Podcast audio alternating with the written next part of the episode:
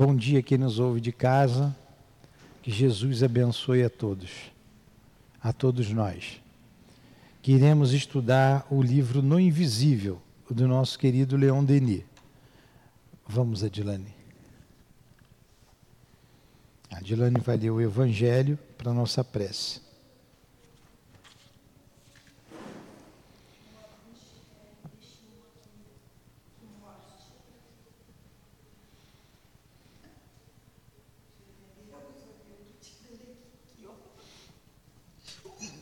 Me, me, me dá aqui que eu vou lendo o livro.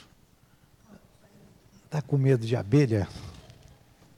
A picadinha só não vai doer, não, né? Mercadores expulsos do templo. Em seguida, eles vieram a Jerusalém e Jesus, entrando no templo, começou a expulsar os que ali vendiam e compravam. Derrubou as mesas dos cambistas e os assentos daqueles que vendiam pombos, e não permitia que pessoa alguma transportasse utensílios pelo templo.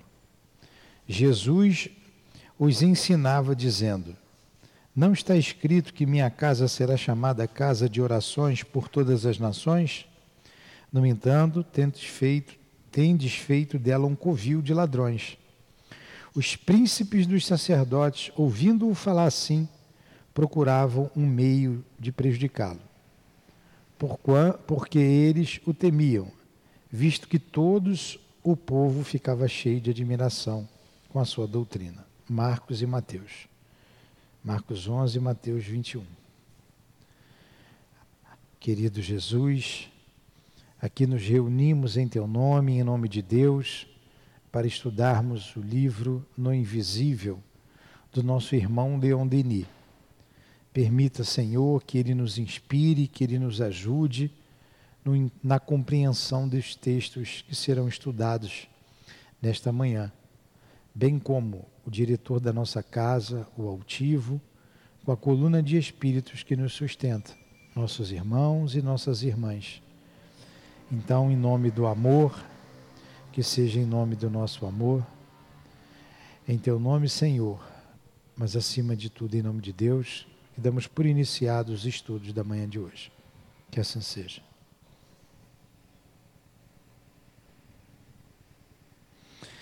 Então vamos lá. Nós paramos aqui na página 278. É, a 278 terminou ali uma ideia. Aí a gente começou a, a, a estudar alguns casos, é, foi na 279, né? Alguns casos e vamos ver mais um caso aqui. O caso seguinte aconteceu na França e a pessoa do manifestante nele se revela de uma maneira irrecusável. Citamos textualmente o processo verbal cujo original encontra, se encontra em nosso poder. Vai, Adilânia. Em 13 de janeiro.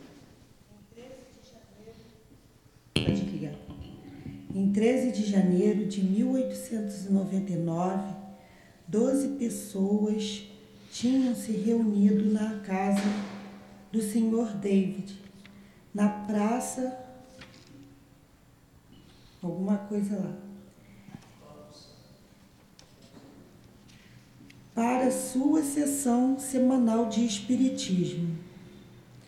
Após um momento de recolhimento, viram a médium, senhora Callas, em estado de transe. Vira-se para o lado do Senhor Abade falar, fala-lhe na linguagem dos sinais empregados por alguns surdos mudos. Sua volubilidade mímica era tal que foi pedido ao espírito que se comunicasse mais lentamente, o que logo se fez, por uma precaução cuja importância será apreciada. A senhora Abade só anuncia, só anuncia as letras à proporção que eram transmitidas pelo médio. Como cada letra isolada nada significa. Era impossível, mesmo que o tivéssemos querido, interpretar o pensamento do Espírito. E foi somente no final da comunicação é que ele foi conhecido. A leitura tendo sido feita por uns dois por um dos dois membros do grupo, encarregados de transcrever os caracteres. Isso é engraçado, né? O espírito. Transmitiu na linguagem dos mudos. Além disso, a média utilizou um duplo método, o que enuncia todas as letras de uma palavra, para indicar-lhe a ortografia, única forma sensível para os olhos e aqui enuncia a articulação sem levar em conta a forma gráfica, método cujo inventor é o senhor Froucade e que está em uso apenas na instituição dos surdos mudos de Avignon. Esses detalhes são fornecidos pelo, pelo Abade Grimaldi, diretor e fundador do estabelecimento. Então não esqueça o que a gente está no, no, estudando aqui, transe e incorporação. Incorporação, Allan Kardec não fala da incorporação. Quem fala de incorporação é Leon Denis. É, Kardec fala da possessão. E Leon Denis fala da incorporação. E aqui ele está dizendo, trazendo casos para a gente de incorporação. Nós vimos outros casos muito interessantes. E esse aqui, o espírito se comunicava na linguagem do surdo mudo e um método que o, e era muito rápido, pediu para o espírito se comunicar com mais lentidão e a pessoa que interpretava foi pegando letra por letra para formar as palavras, né? E o método era, era um, foi um desenvolvido por eles, só eles que sabiam ali, o abade que sabia, lá no, no, no grupo deles de, de surdo-mudo, né? comprovando aí a manifestação do Espírito. Aí ele continua ali. Vai, Dilane, a comunicação relativa. relativa à obra de alta Filantropia? Filantropia, a qual devoltou o Senhor Abade. O Senhor estava assinado.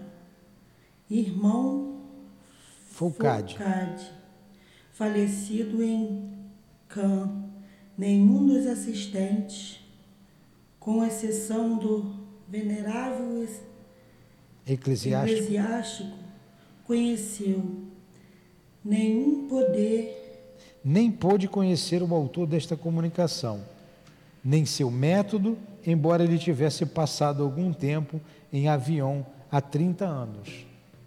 Então, só um conhecia, só o abade que conhecia o, o, o espírito, e outros não conheciam. Vamos lá. Assinaram. Assinaram os membros do grupo que tinham assistido a essa sessão diretor do Banco da França, aposentado Roussel, mestre de música em 58. Um monte de nomes é. francês aqui.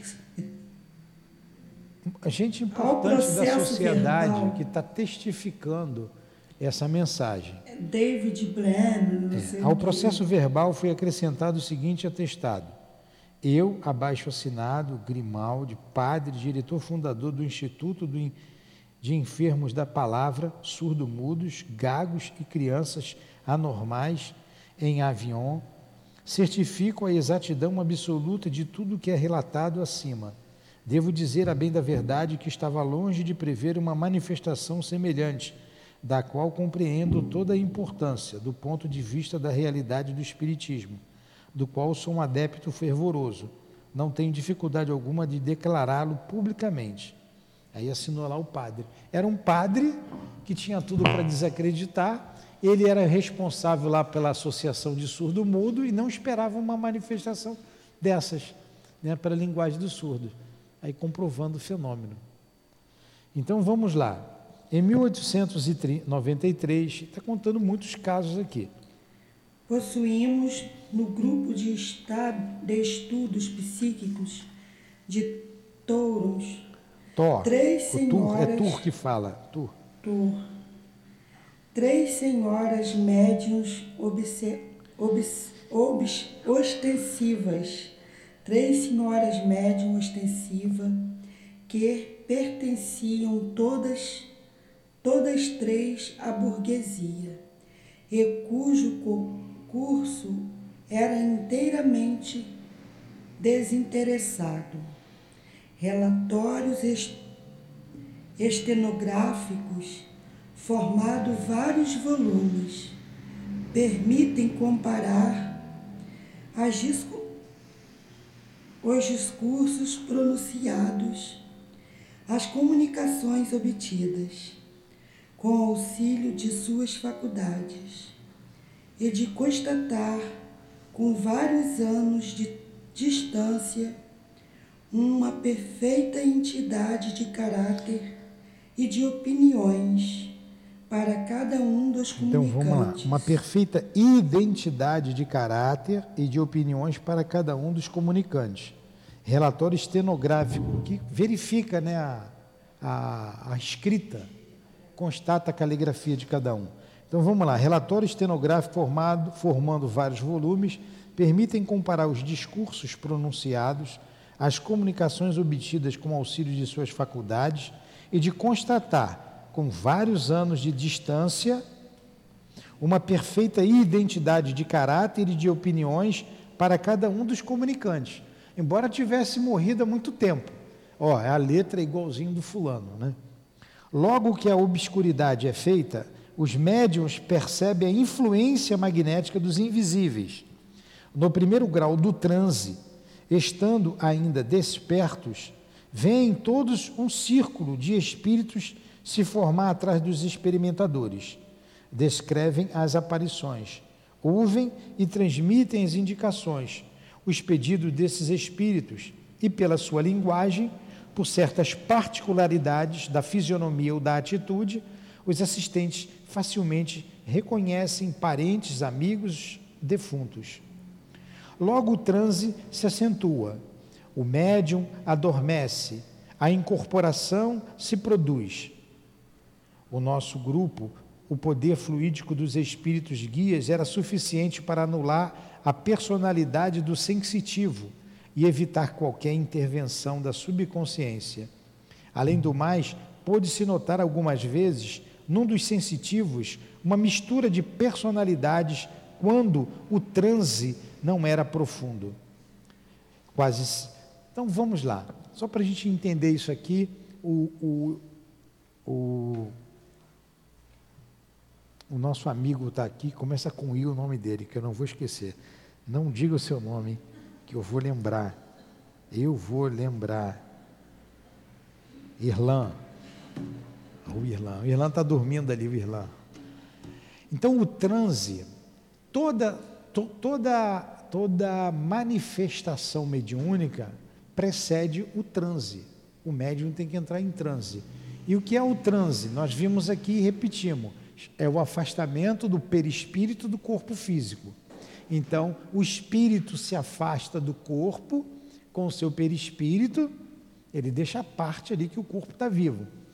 E isso se chama transe. Então, eu lembro lá do Altivo dando essa aula sobre o transe, lá no Leão Denis. Ele vinha com. Uma, nós estamos no nosso estado normal aqui.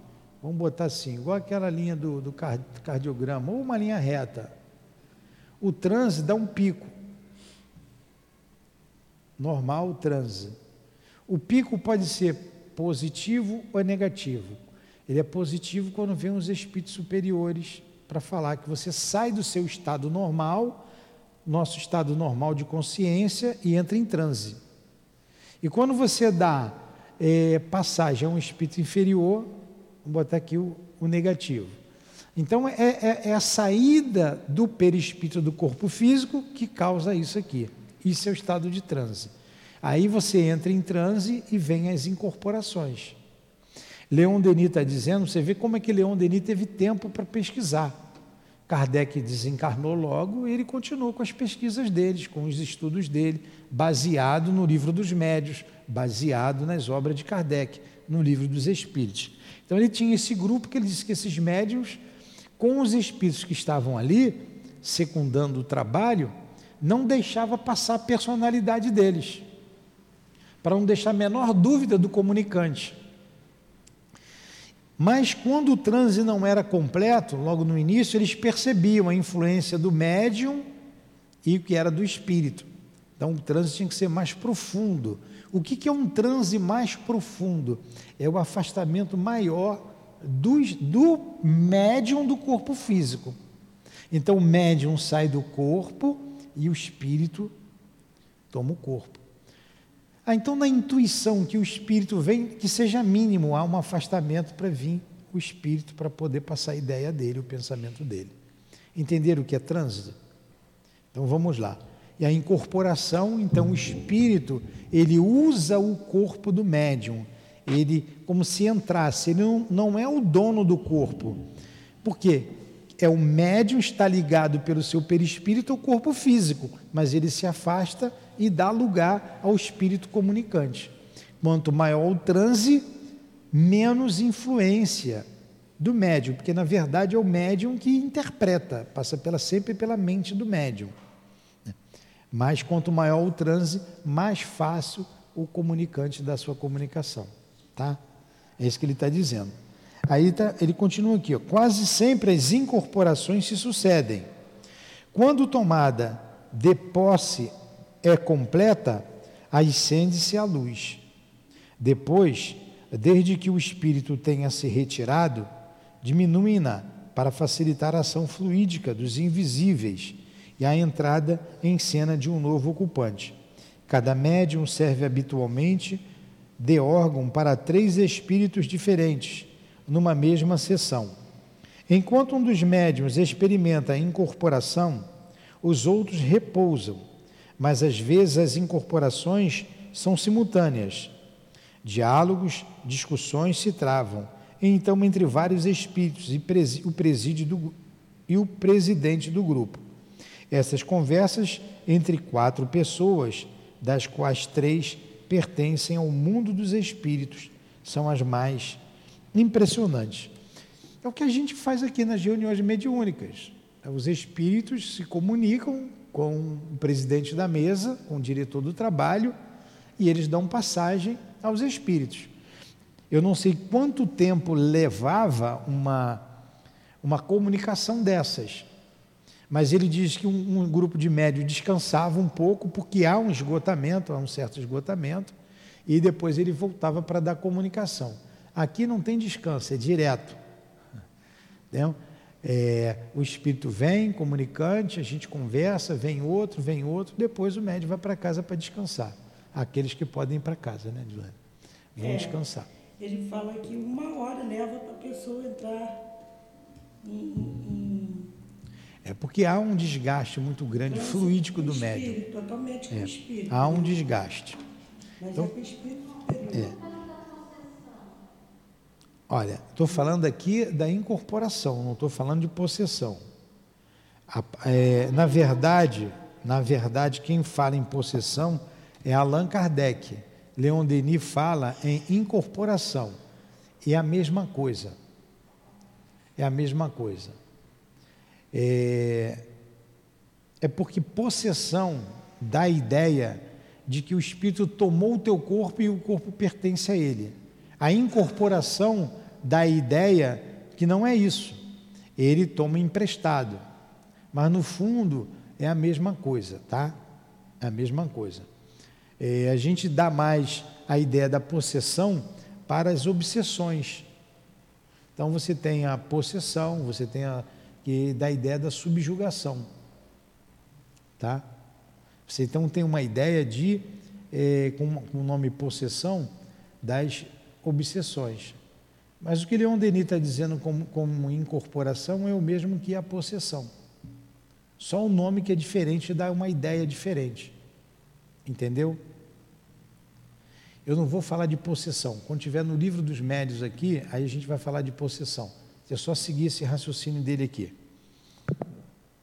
Ó, em geral, primeiramente, são os espíritos guias que se manifestam, dando conselhos, instruções, cheias de lógica e de grandeza sobre problemas da vida e do destino. É, como que nós fazemos aqui? Como é que eu via lá no Leão Denis e tudo a gente aprendeu lá com o altivo?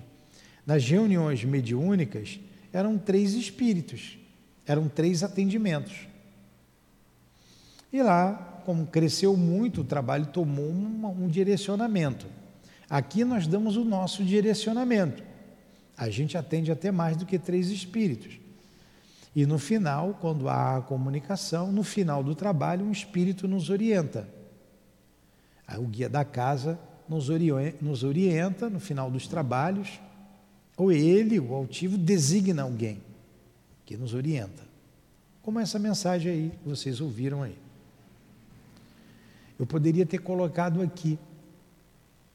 Me lembra semana que vem que eu boto aqui, se o som ficar baixinho, aqui eu boto a caixa, ele sai bem nítido para a gente entender. Depois você me diz se ficou baixinho, e aí na aula que vem, segunda-feira, me lembra que eu coloco ela. É, Agora, a gente viu muitas vezes lá também, em reuniões de estudos, o médium ficar mais de uma hora, quase duas horas com o espírito, e conversando com, conosco sobre o tema que a gente estava desenvolvendo ali. E o mesmo médium, que era o altivo, vários espíritos falavam através dele. E a gente via a diferença do Dr. Erma para o Baltazar, e para o Inácio Bittencourt. Os três se comunicavam de acordo com o assunto, cada um deles falava. Então foi uma experiência muito interessante que a gente passou. E a gente está vendo aqui a experiência de Leon Denis. E os trabalhos mediúnicos que a gente tem na casa é baseado nas experiências de Leon Denis. Como ele, mais na frente ele vai falar nesses trabalhos de desobsessão, que o ideal são no máximo quatro médios, oito pessoas, quatro incorporando e quatro apoiando, é o ideal. Então a gente trabalha aqui, tem trabalhado com o ideal, já trabalhamos com mais, a gente vê a dificuldade, já tivemos seis médios na mesa incorporando. E não tínhamos seis apoiando, já tivemos, mas não tínhamos, tínhamos quatro apoiando. Hoje a gente trabalha com três médiums à mesa e o ideal seriam três apoiando. A gente não tem, tem dois, às vezes tem um. Então precisa de trabalhador ali para nos ajudar nessa, nessa tarefa, que é uma tarefa de muito amor. Em geral, primeiramente, são os guias, como ele diz aqui, espíritos guias que se manifestam, dando conselhos, instruções cheias de lógica e de grandeza sobre o problema da vida e do destino. A gente aqui, a gente estuda antes a, uma obra doutrinária. No, no, no, nosso caso aqui, a gente estuda o livro Céu e Inferno. É como se tivesse um espírito elevado nos orientando. Então, depois de uma hora de estudo, que a gente começa o trabalho. E no término do trabalho, quando possível, é, quando é do interesse do mundo espiritual, eles nos orientam com uma comunicação. Em seguida, vêm as conversas com os espíritos menos elevados, dos quais vários viveram entre nós e participaram dos nossos trabalhos. Cenas patéticas se produzem. É um pai, uma mãe que vem exortar seus filhos, presentes à reunião. São amigos de além-túmulo que nos relembram recordações da infância, os serviços prestados, as faltas cometidas eles expõem sua maneira de viver no espaço, rearralam das alegrias, falam das alegrias e dos fenômenos morais percebidos depois da morte, consequências inevitáveis do seu modo de existência na Terra, como vivas lições das coisas cheias de movimento e de cor. Esses extravasamentos, essas confissões nos comoviam profundamente. Interessante essas reuniões, você está vendo aí que é tudo para experimentação. E aí Leon Denis foi tirando as conclusões dele e colocando no papel. Várias vezes discussões um tanto violentas se travavam entre os espíritos. Dois políticos cérebres, adversários declarados na terra, continuavam a se combater através da boca dos nossos médios, com uma dor oratório, uma dialética precisa, argumentos de tribuna e de, de peretório, um conjunto de traços característicos de intensos, que eram outras tantas provas de identidade. Então, isso aí era para mostrar a identidade do espírito. O espírito desencarnou como político, eram inimigos. Então, para provar que eram eles, continuavam assim. Porque Deus me livre, né? Voltar para o espaço e continuar com essa. Aí não dá, né?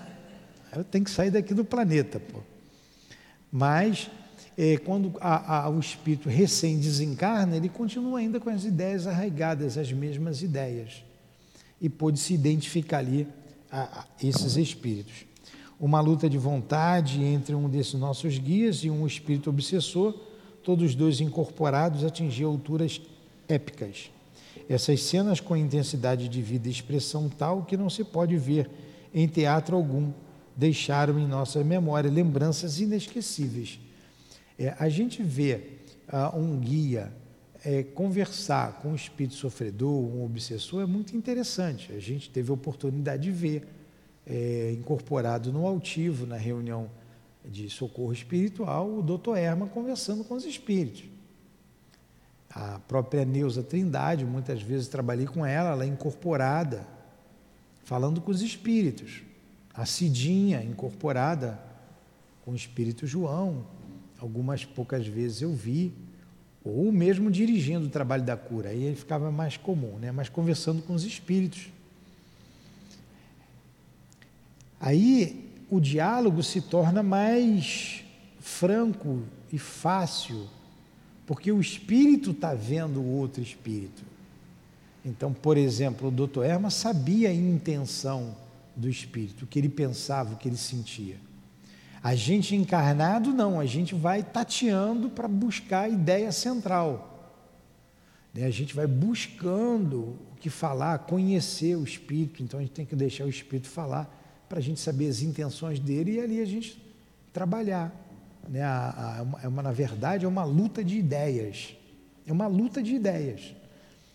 Eu estou com a minha ideia aqui, e a Débora com a ideia dela. Então, uma ideia doutrinária, a ideia espiritual, a ideia espírita de um doutrinador, e a ideia contrária a isso ao outro espírito que está perseguindo, às vezes é um malfeitor. É um choque de ideias. Um choque de ideias. E isso é muito interessante de se assistir. E é mais interessante ainda quando o espírito se rende ao amor, né? se rende aos, aos argumentos lógicos do amor e da paz. Então vamos lá. É... Dois espíritos. Dois espíritos assumem, pode ler. Dois espíritos assumem mais particularmente a direção do grupo e se manifestam em todas as sessões. São o Espírito Azul e Jerônimo. Então vamos lá. Olha quem dirigia a sessão mediúnica, essas sessões mediúnicas de Leão Denis. O Espírito Azul e Jerônimo. O Espírito Azul é Joana Dark. Ele não diz, tá? Ele vai dizer depois que é Joana Dark porque ela inicialmente ele não, não identificou, porque ela tinha um brilho azulado, então chamava de espírito azul. Isso, e Jerônimo é São Jerônimo, é Jerônimo de Praga. Eram os dois guias de Leão Denis, Jerônimo de Praga e Joana d'Arc. Tá? Depois eu queria te falar, me lembra para eu te falar uma coisa sobre Jerônimo de Praga, Adilane. Tá. Mas você tem que me lembrar. O espírito azul é uma entidade feminina de uma ordem muito elevada. Quando anima o organismo do médium, pessoa tímida e de um saber modesto, os traços do rosto tornam Toma uma, uma expressão, expressão seráfica. a voz suaviza-se, torna-se melodiosa. A linguagem reveste uma forma poética e muito pura. Ó, o, o, rosto é uma, uma expressão seráfica. Seráfica deve vir de serafim, de um anjo, né? O rosto de um anjo. Aí a voz melodiosa, suaviza. Vamos lá. Dirige a cada um dos assistentes. Por sua vez, avisos, advertências e que se referem à sua conduta. Que recebe a sua conduta privada, que testemunham, mesmo na primeira entrevista, um conhecimento perfeito do caráter e da vida íntima daqueles a quem se dirige. Continua. Pode continuar, estou escutando. Com muita frequência, pessoas vindas pela primeira vez às nossas reuniões e desconhecidas do médium recebiam conselhos, encorajamentos ou reprimendas apropriadas ao seu estado moral e aos seus mais secretos pensamentos.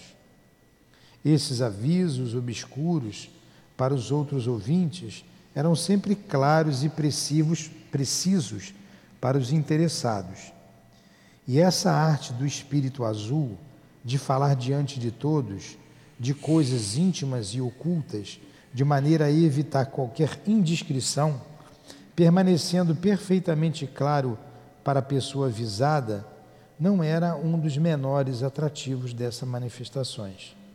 A solicitude, a proteção do espírito azul estendiam-se a todos os membros do grupo e foram reveladas muitas vezes no domínio dos fatos.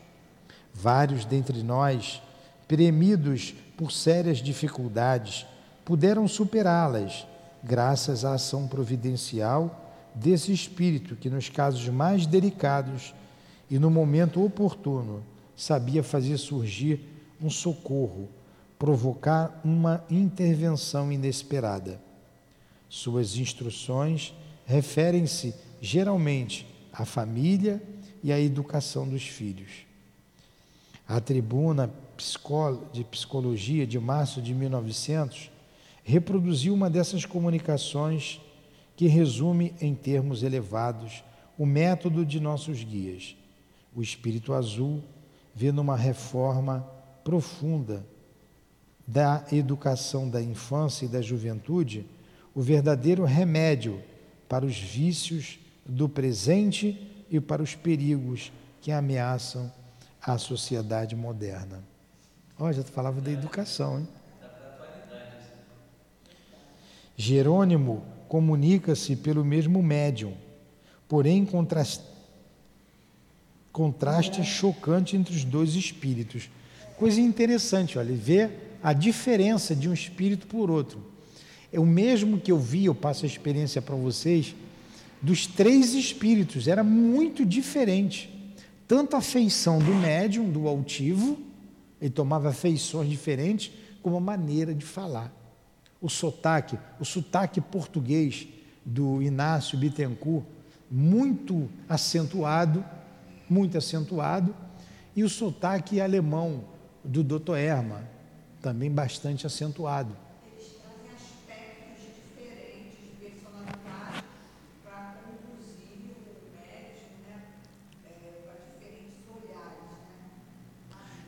e para a nossa experiência, para a gente não ter dúvida. Não tem como deixar dúvida. E aqui ele está dizendo, Joana Dark e Jerônimo de Praga. É, a, a, diferença, inclusive no, no aspecto físico do médium. Como o doutor Bezerra se manifesta através do Divaldo, há uma transfiguração. O Divaldo toma aquele aspecto, né? se curva. É, e vê, muitos veem a imagem do Dr. Bezerra ali no rosto do Divaldo. Isso é o fenômeno da incorporação. É, falando antes de continuar ali da incorporação, eu já disse para vocês, mas vale a pena a gente relembrar. O altivo quando dava mensagem, então estava lá sentado, como nós estamos aqui, e às vezes o alemão era muito carregado. E às vezes era o mesmo doutor Herman falando igual a gente está falando aqui. Eu, eu, me perguntei, eu falei, ué, doutor Herman é alemão ou não é alemão? Por que, que fala, em, fala no sotaque e hora não tem sotaque? Aí ele falou, tem momentos que ele diz que eu digo para o doutor Herman assim, é melhor o senhor se afastar um pouquinho, que nem eu estou entendendo o que o senhor está falando. Ele tomava todo o corpo, ele vinha por trás, abraçava, tomava todo o corpo do altivo e ia falando. E tinha hora que ele se afastava mais. Aí eu acho que o altivo ouvia e ia falando, era o próprio altivo que ia falando, né? As coisas assim que a gente não entende, porque não dá a só experiência do médium. Como às vezes ele tomava o médium e indo pela frente. O altivo disse que ele vinha pela frente, metia a mão na cabeça dele aqui, como se dedilhasse, ele ia falando. Às vezes ele pegava só a garganta. Aí o altivo se coçava, ele tinha todo o movimento dele. Ele não sabia o que estava falando. Aí a psicofonia. Aqui a incorporação. E na cabeça é o quê? Né? A gente não sabe que mediunidade é essa que o espírito mete a mão aqui e dedilha o médium vai falando. Então olha como cada médium tem a sua maneira de fazer, trans, transpor as comunicações. Então vamos lá. Jerônimo comunica-se pelo mesmo médium, porém o contraste é chocante com os dois espíritos. Jerônimo, que foi um apóstolo e um mártir, permaneceu um orador e um combatente. Sua palavra é vibrante, seu gesto largo e dominador. Ele se exprime por períodos com termos escolhidos. Sua energia é tal que rapidamente esgota os recursos do sensitivo e nem sempre pode terminar seus discursos em consequência da falta de força fluídica. Quer falar, Dilane? o espírito esgota o médico. Eu, pre, eu precisava ouvir isso aqui. É. Eu não sabia disso, não. Eu quero falar muita coisa sobre isso com você depois. Dirige, porque tem espírito que esgota mais do que outro. É. Né?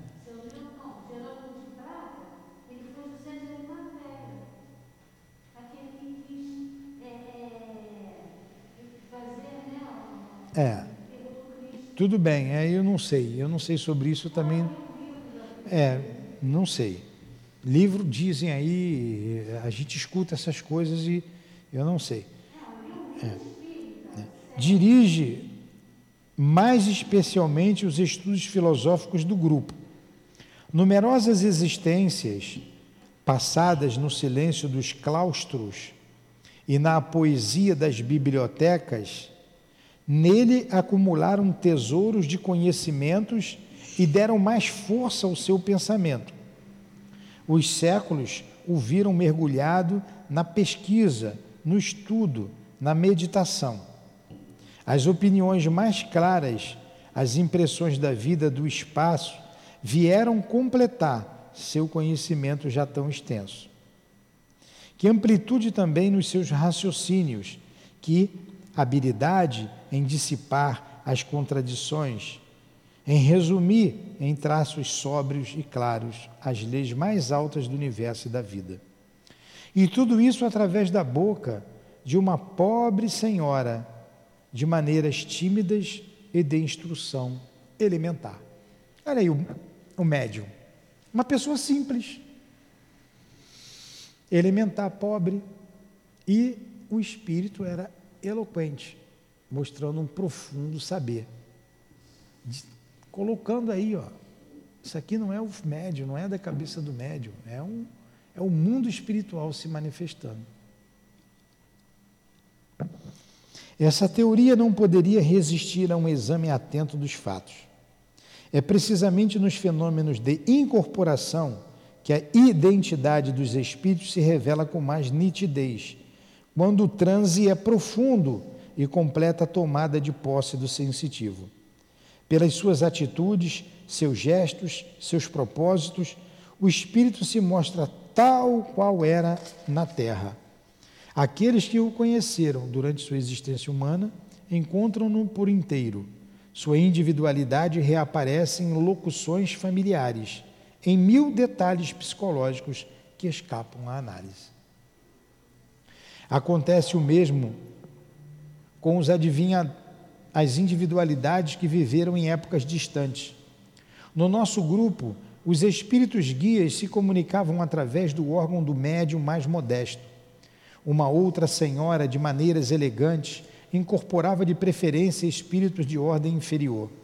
Ouvia-se uma vendedora de legumes e frutas falar, através de sua boca, o dialeto de um país onde esta senhora nunca foi. Uma solteirona, já velha, entregava-se a uma verborragia ociosa ou nos contava anedotas engraçadas. Depois disso, era um sacristão de falar arrastada, ou então um antigo procurador que, com um tom veemente, dizia, através do órgão do médium, duras verdades ao marido dela. Tudo para comprovar a individualidade dos espíritos. O caráter de cada um desses espíritos e de muitos outros manteve-se e afirmou-se na sua originalidade de uma maneira constante por um período de sete anos. Durante sete anos a pesquisa. Todos os nossos processos verbais dão testemunho disso. Ao mesmo tempo, podíamos seguir os progressos graduais de um deles. Sofia, a vendedora de legumes, que, graças à sua boa vontade e à proteção dos nossos guias, pôde instruir-se e corrigir-se até que veio para ela a hora de reencarnação. Seu retorno à vida terrestre foi anunciado com antecedência e pusemos-nos a seguir as fases dolorosas. Realizado esse ato, Sofia não reapareceu mais às nossas sessões. Oh, o espírito disse que ia reencarnar e depois deixou de vir, depois que reencarnou. Né? Se aí estão personalidades secundárias do médium, como explicar que elas sejam em tão grande número e que revistam aspectos e nomes tão diversos?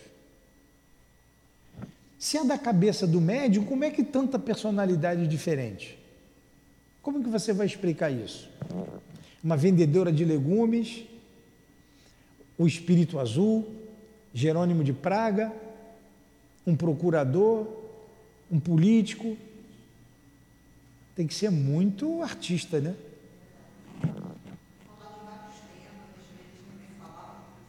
Falar em línguas que a médium não conhecia. A fisionomia do sensitivo mudava. Peraí. Em cada sessão tínhamos de seis a oito dos quais dois ou três para cada um. A fisionomia do sensitivo mudava, a expressão dos traços se modificava à medida que cada um deles se apresentava. Pelo sotaque, a linguagem, a personalidade invisível se revelava antes de ter dito seu nome. Esses espíritos não se manifestavam todos seguidamente. Alguns só reapareciam após longas ausências, mas sempre com a mesma originalidade de caráter com a mesma realidade intensa de vida e de ação. Olha que pesquisa interessante. A gente tem feito esse trabalho aqui, tem sido muito interessante no treinamento da psicografia com alguns médiums. E é interessante de se ver. Eu não, nós não sabemos o nome deles, e às vezes alguns espíritos comuns que estão sofridos vêm agradecer o socorro recebido e coloca no papel a sua experiência às vezes guias da casa nos orientando. São várias as orientações que vêm ali. E às vezes, temos, tem os médicos que estão treinando, a gente tem ali é, um, dois, três, quatro médios, cinco médios, e às vezes a ideia é a mesma nos cinco médios, o mesmo tema nos cinco, colocado de maneira diferente os cinco cinco espíritos diferentes falando a mesma coisa, orientando a casa, orientação para os médios. Que eu vou passando nas entrelinhas, conversando, eu vou passando. E às vezes, para não, não ofender, não magoar, não, aí eu vou passando no bojo do que a gente ouve ali de modo que todos sejam, sejam instruídos. Às vezes, uma mensagem ou outra, eu pego ela por inteiro, como essa que eu passei para você, ela está editada, tem coisas ali que eu tive que tirar, porque eram de cunho particular, aí eu tirei. Mas a ideia para os médios está ali. Nós já vamos terminando aqui, nesse pedaço. É, como explicar pela subconsciência ou dupla personalidade essa variedade de personagens que o sacristão, que do sacristão ao espírito azul representam todos os tipos de gradação hierárquica do mundo invisível, desde o bruto até o anjo, todas as formas de rebaixamento, da mediocridade ou da elevação. De um lado, poder, saber, bondade, penetração das coisas do outro, fraqueza, ignorância, grosseria, miséria moral. É diferentes personalidades, né? Esses seres têm uns pelos outros a atitude que convém à sua posição. Por exemplo, todos testemunham uma deferência marcante pelos espíritos guias. Só falam deles com respeito, e é sempre com um tom emocionado e suplicante que Sofia se recomenda a proteção da Senhora Azul. Ó, então, Sofia era vendedora de legumes. Aí ela pede proteção à Senhora Azul. E aqui é Joana Dark. Aí não estão personagens de sonho, de vagos fantasmas subconscientes. Esses espíritos vivem e agem como homens. Suas opiniões diferem às vezes, as oposições são marcantes. Discussões vivas e apaixonadas surgem entre eles. Incidentes dramáticos aparecem e aí vem se misturar mil provas de identidade que dissipam as dúvidas, as mais tenazes e forçam a convicção. Se a personalidade secundária pode criar tais contrastes, a personalidade secundária é o médium animar criações tão variadas, é preciso reconhecer que ela ultrapassa em talento, em gênio, as concepções mais maravilhosas do pensamento normal. Ela produz obras-primas à vontade e sem esforço. Ela é a mais miraculosa das explicações que se possa dar do fenômeno. Ela se confina no sobrenatural.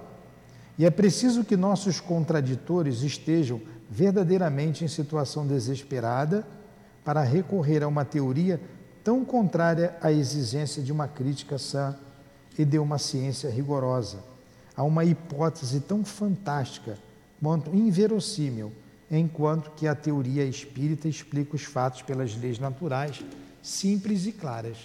Aquilo tudo que a gente estudou aqui no livro dos médios, os contraditores da doutrina espírita. Não seria mais fácil admitir, não é o espírito que está falando, é a alma do que já morreram?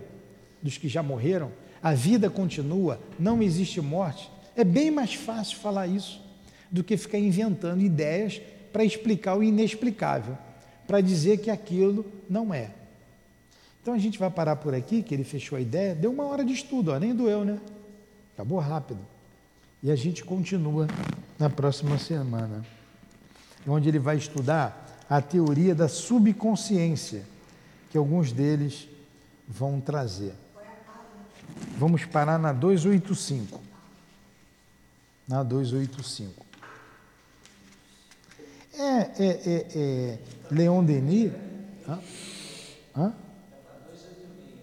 É, vamos começar na 285. Estudemos mais de perto essa teoria da subconsciência. Aí vai para 286.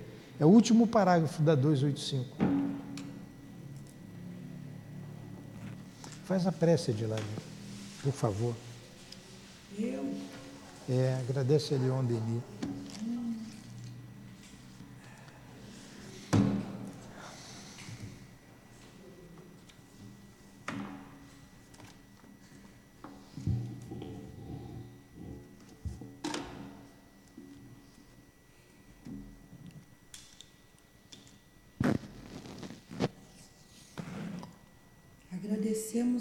Jesus Agradecemos por esse amanhecer, por este dia. Agradecemos a sua altiva, Dona Lurdinha. Agradecemos o Leon Denis pela inspiração.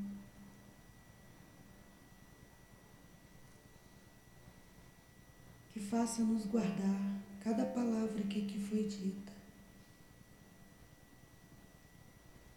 Leva os trabalhadores de volta em paz, protegendo, guiando no caminhar de cada um. Peço às irmãs queridas que nos auxiliem aos trabalhos diários. Peço a Jesus mais uma vez, mas acima de tudo eu peço a Deus